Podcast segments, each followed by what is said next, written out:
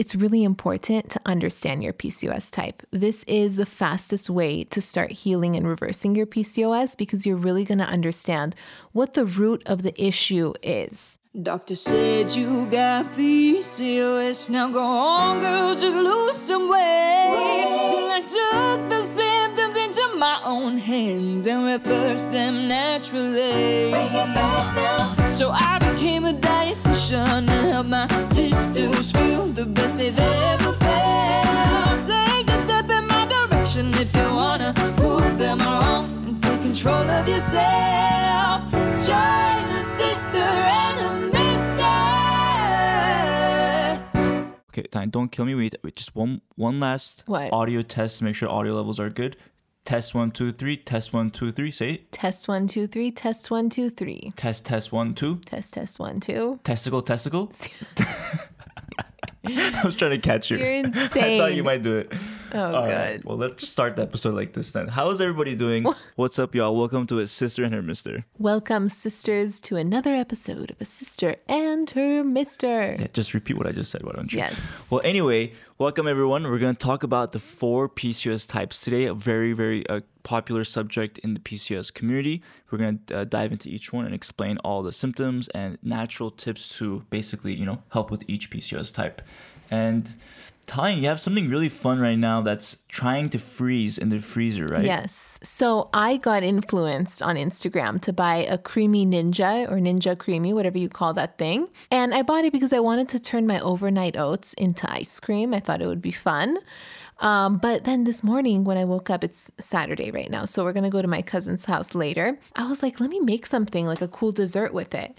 So I got the bright idea to make lemon sorbet. So I rushed over to my sister's house. She has the best lemons. They're so sweet. They are so delicious. I picked all her lemons. She has the best lemons until we get our house and I plant a lemon tree and that will Oh, become the best lemons. The competitive Sirak. Now, I took all her lemons, raced home because I only had like 10. It, it said online that you need 10 to 24 hours in the freezer to turn this into sorbet. So I'm not sure if 10 is going to be enough, but I only have had 10 hours, you know, since 8 a.m. So I'm really hoping that it's freezing right now. I tried to make it low in sugar. Hopefully it's not sour. I just have a lot of anxiety about the sorbet right now. Well, I'm thinking we'll get there because we have to leave in about 30 minutes to go there. So we'll get there. We'll, we won't take the sorbet with us. We'll leave it here, Mm-hmm. let it keep freezing. And then your amazing, sweet husband will leave the party premises and will come back here and get the sorbet and come back once it has another four or five hours to freeze. I think we'll be fine. Well, I think we'll be fine. Also, we're going there 30 minutes late. She texted me and she said she needed time, and I was like, no problem. 30 more minutes for my sorbet to freeze. Nice. So what time are we leaving? Are we leaving at 4? 4:30. 4.30? Nice. And then I'm going to get the sorbet and stuff it back into the lemon that I sliced in half. Oh. So it's going to be really, really cute. You're going to eat it out of the lemon. Yeah, didn't they do that in Italy or they did that somewhere? Yeah, I think I that's don't like know. something you buy from Costco, right? I think so. yeah, yeah. They have it where like they have it in like a lemon shell. Yeah. And you eat it out of it. I think they have one with like watermelon, Yeah. etc. And like you just eat it out of the shell of the Exactly. real fruit. I don't know how real the shell is, but you know. I, I mean, I think it's real. Yeah. it's hard to fake that. okay. So I'm nervous. Let's see how this goes. I'll post about it. Nice. I was in such a frenzy making it, I didn't post myself making it. But Uh, that would have been really good fun stories. okay. We'll do it next time. So let's read some testimonies for Testimony Tuesday. There's a lot of, there's a lot of tests happening Well, in this episode you for some started reason. Started it, Sirak. My goodness. Okay. This is taking a wild turn, sisters. well, our first win of the week is from Michelle in the Cysterhood. This was her message in, in the Facebook group. She says, After one month of making diet changes and taking Ovasitol, I actually got my period. I mm-hmm. went into this saying, even if I got my period this month, and not a positive pregnancy test, that is still a big win. And it is. My clothes are feeling a lot better too, which is an added plus.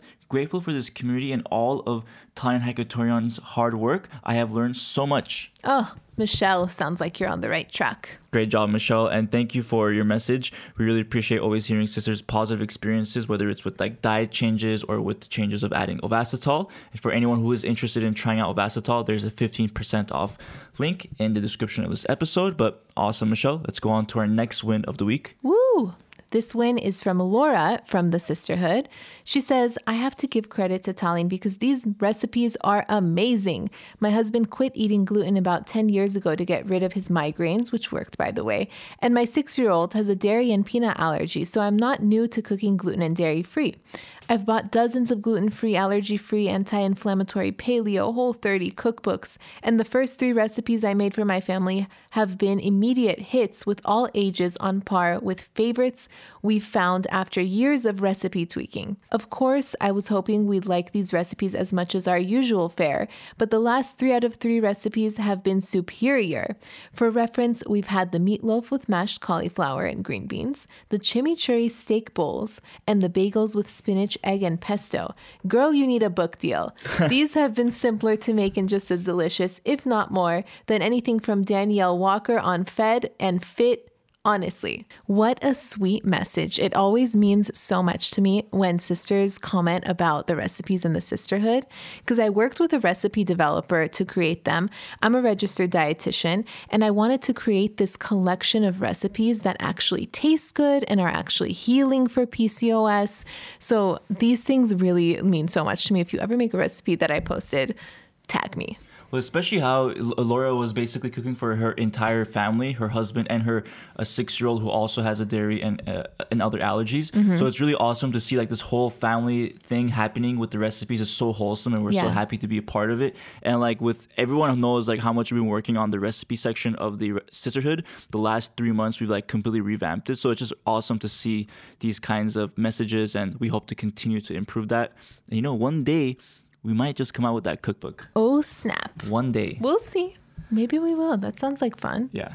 But I don't know, like the way like the way, you know, technology is going and the way people like to consume is like I feel like do people still like a physical book or do they just want the app with all the recipes and Yeah. the videos of the actual recipes? I like don't know. But the, the book is just so like classic, you know, who doesn't like having a nice book on their Yeah. table or their coffee book or the coffee shelf? What is Yeah, it called? A co- coffee table. Coffee table. Yeah. No, a coffee table book. I obsess over cookbooks. Like honestly, I would have a if I could a whole library of cookbooks and like never get bored. But that's maybe that's just me. I don't know. Let us know, sisters. Write to us on Instagram A if you would prefer a, a cookbook or like just everything digital or, you know, or maybe both. Yeah. All right. So we did a poll in the Cysterhood and we asked our fellow sisters what PCOS types do they think that they struggle with the most. And we're going to read off some of these answers to you and tell you what percentage percentage of sisters uh, felt they had certain PCOS types. So let's get into it. 5% said that they have hypothyroid, one of the PCOS types. And the third highest on the list was adrenal fatigue at 24%. percent Mm-hmm. Second, um, which was very close to adrenal fatigue at 26%, was inflammation. Yes, and 45% was insulin resistance, which is very in line with some of the information we are going to share with you about different PCOS types in this episode. Yeah, and majority of PCOS women do struggle with insulin resistance. We always talk about it. Eight out of 10 Mm-hmm. women, with, women with PCOS have insulin resistance, and that can be the precursor to so many other symptoms. And keep in mind, that insulin resistance can be combined with other types as well. And we'll get more into that in this episode, but a lot of these types can be combinations. And speaking of PCOS types, before we really go ahead and break down each PCOS type and give you natural tips for each one, um, I'd encourage you to take the PCOS type quiz that we have in the description. It's a completely free quiz, takes about one to two minutes, and it's not a diagnosis or anything like that, but it can help you um, help steer you in the right direction to know what your root cause of your PCOS type or PCOS may be, and give you some next steps. Yes, it is a helpful quiz pushing you in the right direction. So let's get into it about PCOS types. So, the first thing you want to know is that it's really important to understand your PCOS type. This is the fastest way to start healing and reversing your PCOS because you're really going to understand what the root of the issue is. Now, you can look at the signs and the symptoms, but also I encourage you to get lab work done and review the results with a doctor because that's really going to show you what level of uh, seriousness the, the PCOS types are. If you have insulin resistance, to what degree, how bad is it? And keep in mind when we talk about the four PCOS types and the and the PCOS type quiz, these are not diagnoses. It's more of a, a categorization of your root causes to help you get started with your next steps to really see where you should focus on with your energy to help reverse your PCOS. Yes. To get a diagnosis, you would have to speak with your doctor and physician. Correct. They do the full lab work and mm-hmm. really help you focus on where What's going on? Yeah. Exactly. So let's get into it without further further ado. All right. What are the four PCOS types? Starting with inflammation. Now, inflammation is something that's very common with PCOS. Everyone with PCOS has chronic inflammation and it builds up over time. So it just varies from person to person how much inflammation they have. Now, some symptoms of inflammation are weight loss plateau, having a plateau, uh, feeling fatigued all the time, feeling bloated. I personally had a lot of cystic acne and skin issues and ovarian cysts as well, um, and joint pain. My sister had joint pain when she had chronic inflammation. Everyone's like, what is inflammation? Like, what does it mean? What is happening to my body when I have chronic inflammation? So we always hear the talk about inflammation, but sometimes we don't get a full explanation of how it can affect women with PCOS. But essentially, when it comes to inflammation, there's two different types. There's acute and chronic. What inflammation is, it's part of the body's defense mechanism. So when it sees a foreign uh, stimuli, like a bacteria or something that's harmful, the body sends its white blood cells to that specific area to fight it, to get rid of it. Now, when it's something acute, acute means short and rapid, like something that's short term. When you get an injury or a short term, like infection, your body sends white blood cells to that area and basically gets rid of it. That's acute, short term, gone. But what happens with women with PCOS is chronic inflammation, where you basically, if you're constantly ex- exposed to certain things like gluten, dairy, um, other harmful substances, uh, sugar is also one of them, it can essentially cause your body to be always stuck in that inflammation battleground because all of these foods and all these things are causing a battleground for inflammation. Your body's constantly trying to fight it. And even though this is a defense mechanism, it creates a lot of unneeded energy on your on your immune system. It causes your body not to focus on other body uh, Functions. Functions exactly. That is such a good explanation. Um, everyone, you know, feels very confused about chronic inflammation sometimes. So, some of the things that really helped me reduce my chronic inflammation personally was going gluten and dairy free. And that's why I always suggest trying it for at least 30 days to see how you feel, to see if your symptoms of inflammation get any better. Um, it made a huge difference for me. There are studies that show that gluten can be very inflammatory. And when you consume gluten, your body releases this protein called zonulin. And what happens is that kind of loosens up the gut lining and allows the gluten molecule to get through and into your bloodstream, creating chronic inflammation. I mean, that's just one of the ways that it can affect you. Um, and then there are other things you can do that also help reduce inflammation. Personally, this has really helped me. Uh, supplementing. So, supplements like CoQ10, curcumin, vitamin D as well, which many women with PCOS are deficient in. These are supplements that act as antioxidants and kind of pick up those um, inflam- inflammatory molecules in our body and help us like get them out of our system. Yeah, I mean, reducing chronic inflammation is really important because every time or every day your body's fighting that chronic inflammation, it's not focusing on improving other areas like insulin resistance. Yeah. Or, or, or let's say improving your thyroid, whatever um, hormonal imbalance there may be happening. Yeah. Your body won't be able to fully focus on it and, and reverse it if it's constantly fighting inflammation in the body, whether it's gluten, whether it's dairy, or something else that may, you may be eating or, or consuming that may be causing that inflammation. Yeah. Going back to supplements too, like one of my favorite, favorite supplements for reducing inflammation is curcumin. It is has so many research studies behind it and has specific research studies with PCOS women taking curcumin, and they're amazing. Like the results that come from it, they, they reported lower um, infl- inflammatory inflammation levels. What was Inflammatory cytokines. that's right, inflammatory cytokines. So this is that's one of the Yeah. reasons why we included one of the best absorbable curcumins in the world into our metabolism plus bundle. It felt like if we didn't include curcumin, Mm-hmm. then how are we helping those with with inflammation? Yeah, we wanted to target that since Yeah. everyone with PCOS has inflammation to some degree. Yeah, and the toughest part too with reducing inflammation is like the diet part because essentially the biggest infl- inflammation comes from the foods we eat. Mm-hmm. Yeah. So you want to find like anti-inflammatory recipes that are maybe gluten-free, dairy-free, and and removes other unnecessary ingredients. Sugar, yeah, dyes, you know. And that's why I've created that collection in the Cysterhood that we mentioned earlier. Yeah, exactly. And you can always check out some of the recipes we have on Instagram, on Reels, that you can see like examples of what we make in this Cysterhood Mm-hmm. to basically give you an idea of how to meal prep and, and, and so forth. Yes. Now, the second type of PCOS that's very common is insulin resistance.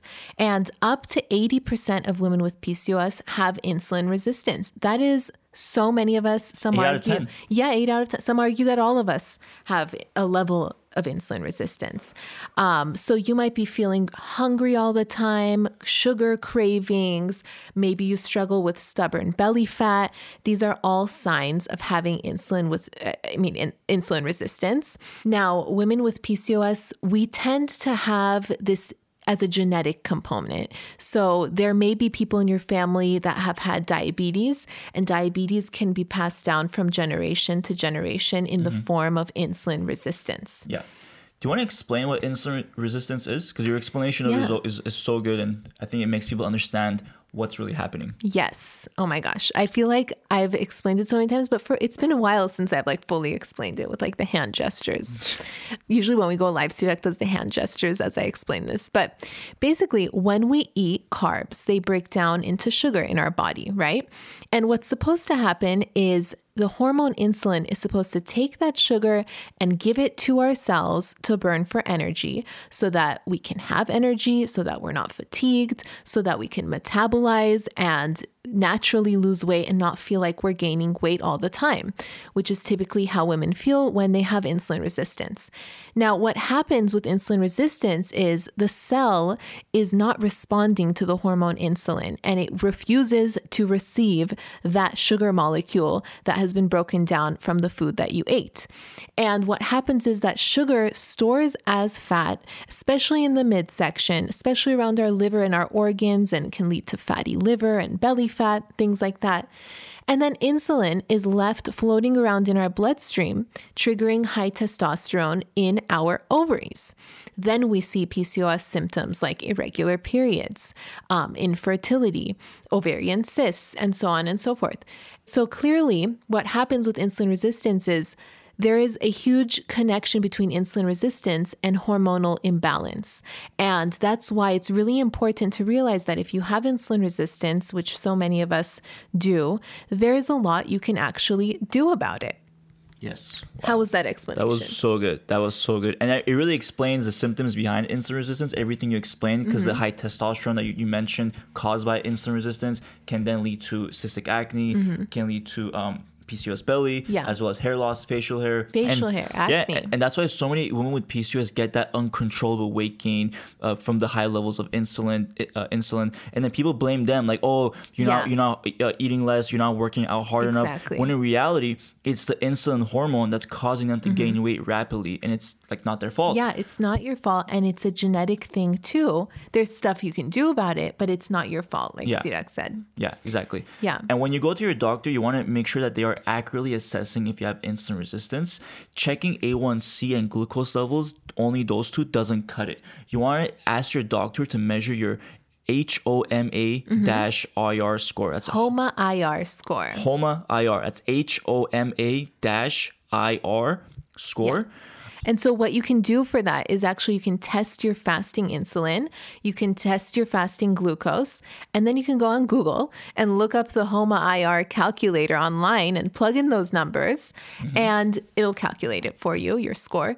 Now, if your score is less than one, you're insulin sensitive, which is good. And then if it's greater than 1.9, then you have early insulin resistance.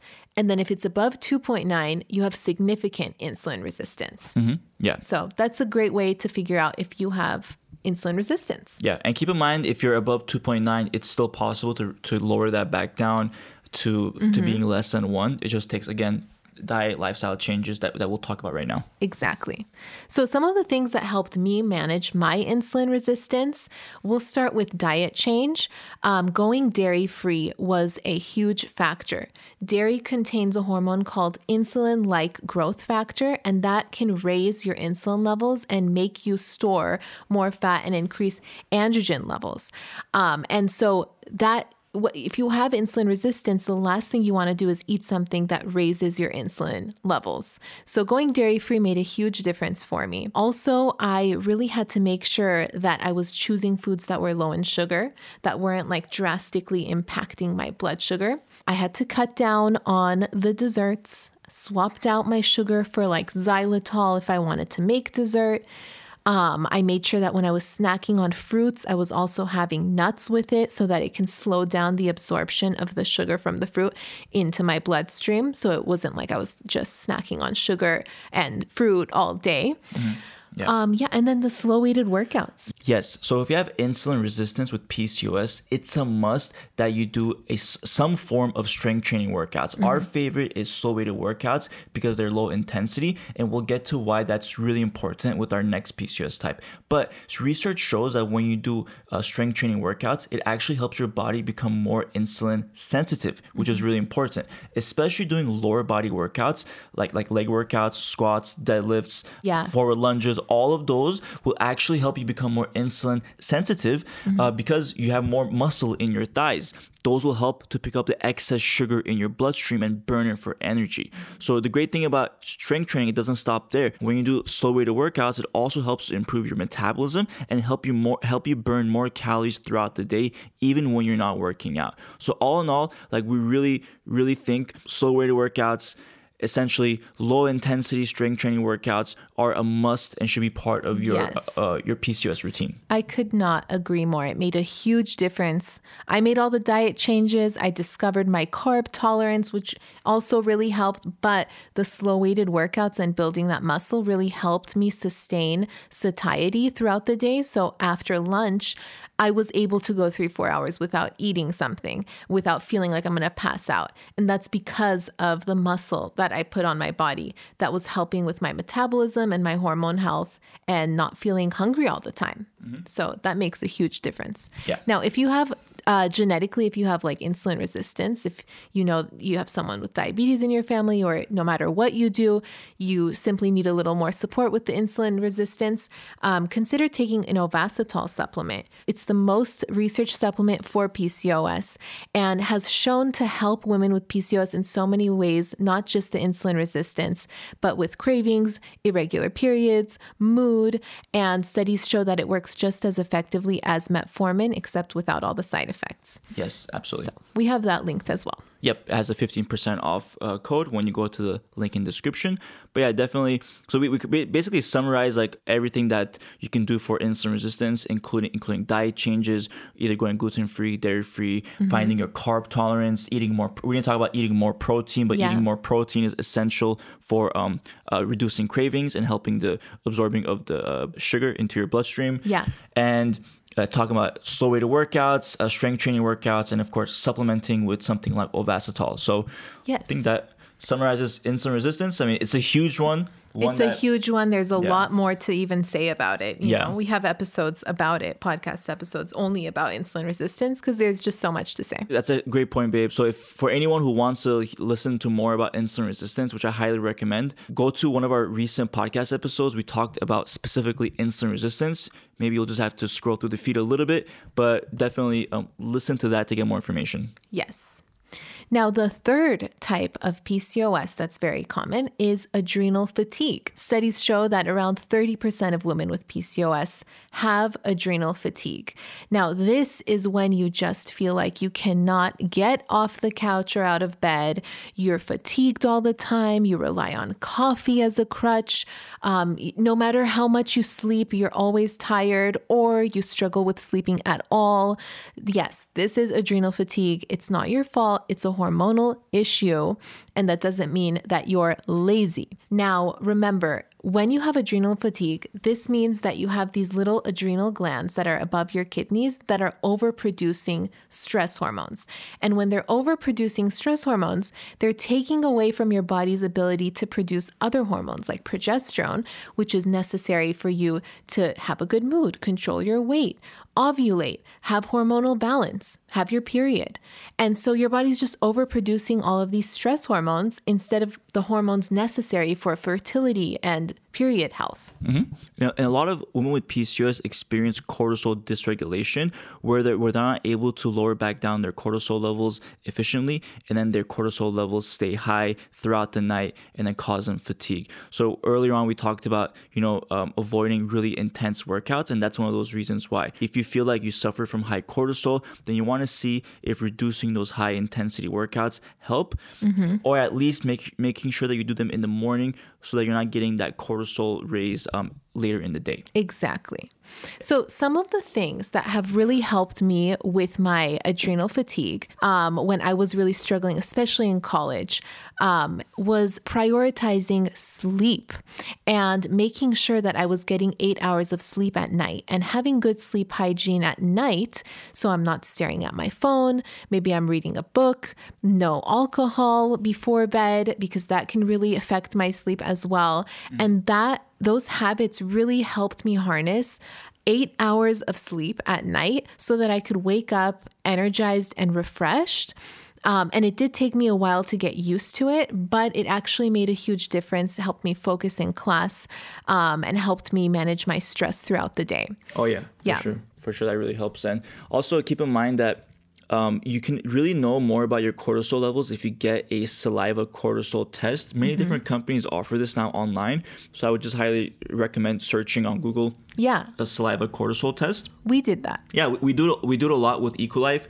Uh, they have like a whole like saliva and hormone and metabolism test, mm-hmm. which can be a little bit more expensive because it covers like everything. Mm-hmm. But if you want to just look for your um, specifically for your uh, cortisol levels, you can also just uh, look for a saliva cortisol test. But what it, what it essentially does is in the morning, you kind of spit into a tube and then you do it again at uh, before lunch, before dinner, and then mm-hmm. before you sleep. So that's like four times throughout the day. And then the lab will look at your cortisol levels throughout the day to see how your body is essentially adjusting its cortisol levels. Yeah. So does that mean that so it will look and see do you have really low cortisol in the morning because because your, cortisol your cortisol is supposed to be high in the morning. So mm-hmm. they can check that. Is your cortisol high in the evening because it's supposed to be low in the evening. So they can check that. Mm-hmm. And basically you can really learn where your cortisol levels are too high or too low and take a supplement accordingly. So for example, a supplement supplement that a lot of people will recommend is magnesium. It's really great because it can lower your cortisol levels, relax your body. It's also great for cramping, uh, like if you get a lot of uh, muscle cramps, um, especially during your menstrual cycle. So a lot of these can be uh, helped by magnesium as well. It just depends. Like, do you have high cortisol at night, and should you take it at night to combat yeah. that, or do you just have low cortisol the entire day, and that makes you just fatigued all day. If that's the case, then, then there might be something else you should take. Yeah, exactly. It can get tricky and it's hard to just like guess what's going on. So a saliva test can be really helpful. So I love that. I'm glad you mentioned that. I almost forgot to say it. And then we also mentioned doing slower workouts. I personally did intense workouts at the time. I was kickboxing every single day and getting anxiety from it. And I was like lying to myself, saying that I'm fine, I'm fine, because during the kickboxing, I had like an adrenaline rush and it felt good. And then I learned that that is really triggering the adrenal fatigue afterwards. So you might think that the workout's fine because you're getting that adrenaline rush and you're happy and you're into it. But if you're crashing afterwards, then it means that it's contributing to your adrenal fatigue. Yes, exactly.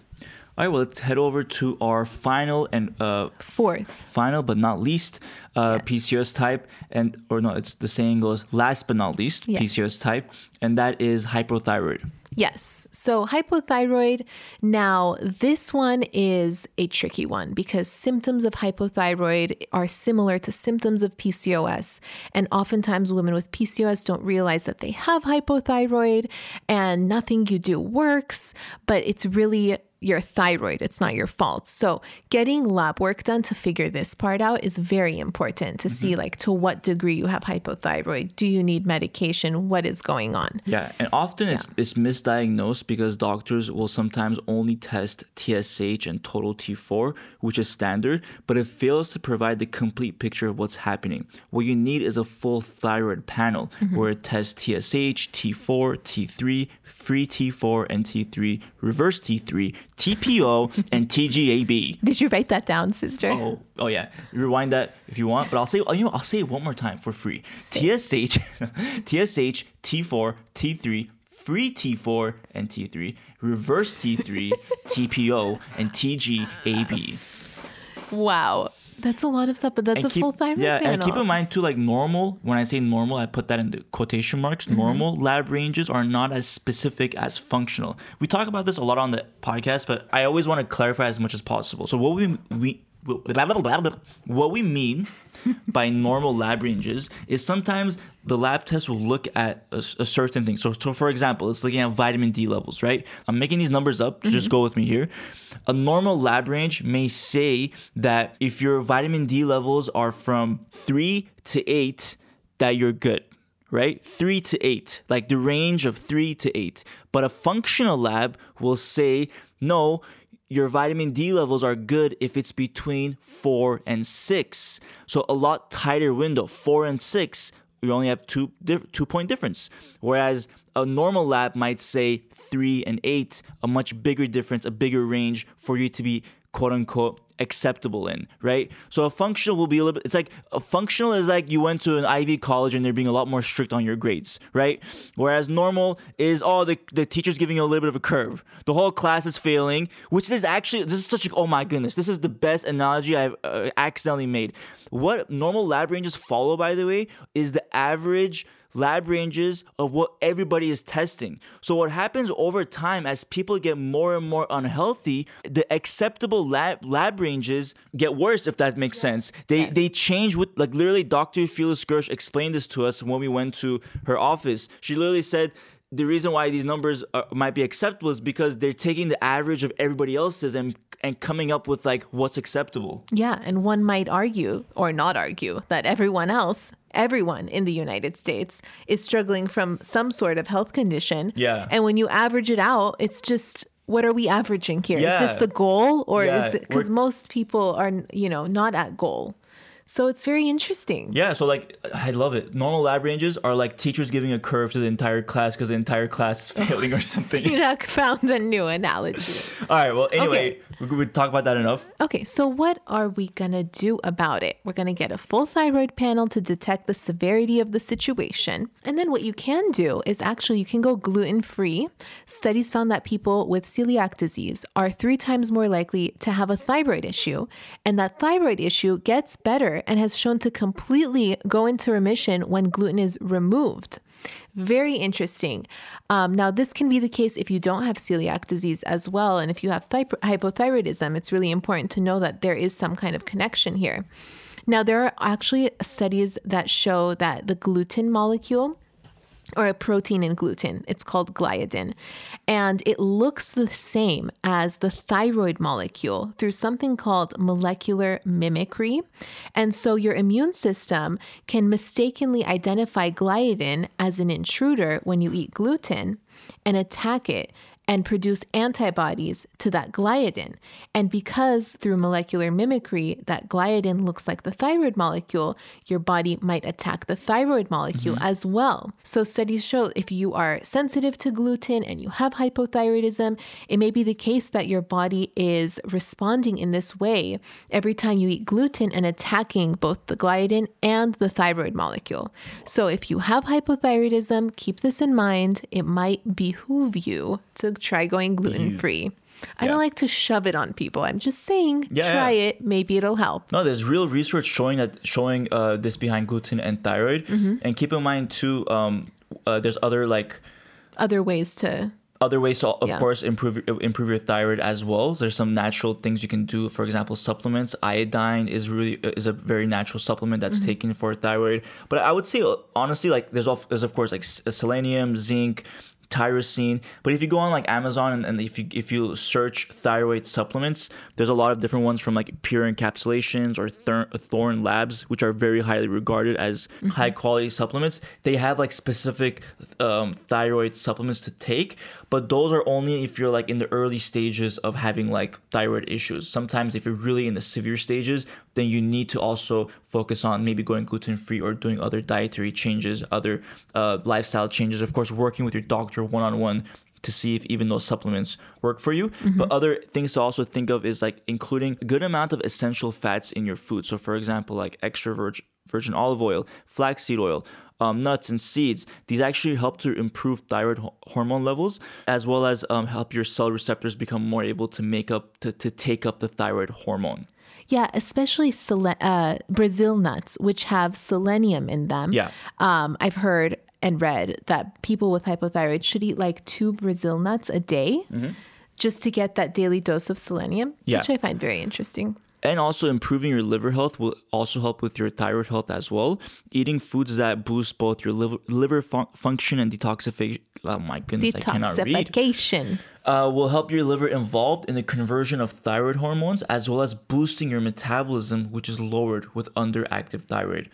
Um, so, for example, including some including some foods like garlic, onions, beetroot, eggs, leeks, apples, turmeric, curcumin, right? Cinnamon. These are, can all help with li- liver detoxification. Yes. Cool. I love that explanation. Yeah, and just uh, last bit of things. I just I can't stop. Keep going. Uh, you know, exercise is really important. We've been talking about it throughout this throughout this entire episode, but um, exercise, especially in the mornings, can help boost thyroid hormone levels as it helps to stimulate your thyroid gland for thyroid hormone production as well as boosting metabolism. And then the last thing I'll go into, which we talked about earlier, is stress. This is super, super key. And I really think a lot of thyroid issues can be attributed to chronic stress including myself. But essentially, when when you have increased cortisol levels, it decreases the production of the key thyroid stimulating hormone as well as inhibiting conversion of T4 to T3. Mm-hmm. As you can tell, I'm reading right now. no, but that's true. But so I'll, Yeah. I'll say it again. When you have high cortisol, it decreases the production of the key thyroid stimulating hormone as well as inhibiting conversion of T4 to T3. Yeah, it slows down your thyroid the more stressed out you are. It suppresses it. It inhibits the conversion, like Sirak said, from T4 to T3. Yeah. Your numbers get out of whack when you do uh when you do the full thyroid panel, you'll see, you know, if this is something that is having an effect on your thyroid. Yeah, and like something I'll like I'll be totally transparent about my recent um lab work is surprisingly everything about my lab work about my thyroid was perfectly healthy, but my TSH was a little high. And even the doctor was a bit puzzled because everything about my lab work was really good, like my cholesterol, my testosterone, everything, including all the other thyroid um, hormones were really good. And you know, I really think a part of mine is due to stress, chronic stress. You know, the stress that we all usually get from just work and life. So I think maybe that's something I need to work on myself is to reduce that stress, do things like more meditation, yoga, really calm myself down. Yeah, what really helped me when I was struggling with chronic stress, especially with my adrenal issues, um, was like a shift in mindset and doing a lot of like deep work with therapy and also kind of like backing off like over studying and over achieving and just saying like you know what? I need to relax. And it's it seemed like the more I relaxed the more I was able to learn in class and the better I actually did. Mm-hmm. So sometimes that stress can actually not push us forward and instead push us back and we get stressed about it and more stressed about it so we can move forward and life just gets harder because of that mindset Yeah, it's very sure. interesting Something I've been trying too is cold therapy. Is basically going into uh, doing a cold shower at the end of my uh, showers, like for 15 seconds, because it actually shows that it can stimulate your adrenals, which support thyroid function. So like a short cold to warm to cold shower can be like really helpful in doing that stimulation. Of course, I don't think it's a cure for thyroid Yeah. issues, but No, it can but be a lifestyle, Yeah, it can be you one of those things you add in. But yeah, Yeah. I mean, you can do all the things and get your thyroid tested again and see what's going on and see if it helped um, and talk to your doctor about it. So I think that summarizes the four PCOS types. Just a reminder in the description, we have the PCOS type quiz, really short two minute quiz to help you pinpoint what your PCOS type may be. Just a reminder, it's not a diagnosis, but can help you uh, get started in the in the with your next steps. But I guess that is it. So, Tanya, what do you think? How is, how do you think your sorbet Oh is? Oh my god, I'm literally dying to go downstairs right now. It's been like an hour since we got started earlier on. Like, Let's go check it. yeah. But what are, what are you gonna do if it's like like water? I'm just gonna leave it. Yeah, And then I'm just leave gonna we're gonna go there, eat dinner, maybe I'll come back and check Yeah. if it's ready, but it's so embarrassing. I'm go empty handed to her house. Why did you do last Be night? like, I tried to make sorbet. what happened last night? I didn't think of it last night. I Oh, woke you up this out this morning, morning, okay. with this bright idea at 8:30, dashed over to my sister, like took all the lemons off her tree and dashed back. okay. All right, sisters. That's hilarious. We'll talk to you soon, sisters. We will hopefully you'll watch our stories and see what happens to this sorbet. Yeah. And until next time, Take care. We'll talk to you next week. talk to you soon. Bye. What if you had an app for PCOS that could tell you what to eat, when to work out, and how to track your goals every day? Introducing the Cysterhood app. Not only does the Cysterhood app give you access to the largest community of women with PCOS, but it also provides you with a daily PCOS plan. Your daily PCOS plan tells you exactly what to eat for each meal of the day. It's like having me as a dietitian in your pocket. It also sends you a notification when it's time to work out, and it provides step by step videos to help you reverse your biggest PCOS symptoms. You also get access to 100 plus gluten and dairy free recipes, the 5 steps to PCOS weight loss masterclass, and a full PCOS friendly workout library to choose from. But let's not forget the most crucial component of PCOS weight loss the support. You're not alone. In the Cysterhood, you become part of the largest community of PCOS women where you can chat with us in our private Facebook group. Sirak, myself, and your fellow sisters are in there every day to answer your questions and support you along the way. So, what are you waiting for? You can head over to the App Store and search Cysterhood or click the link in the description to get started today. See you in there.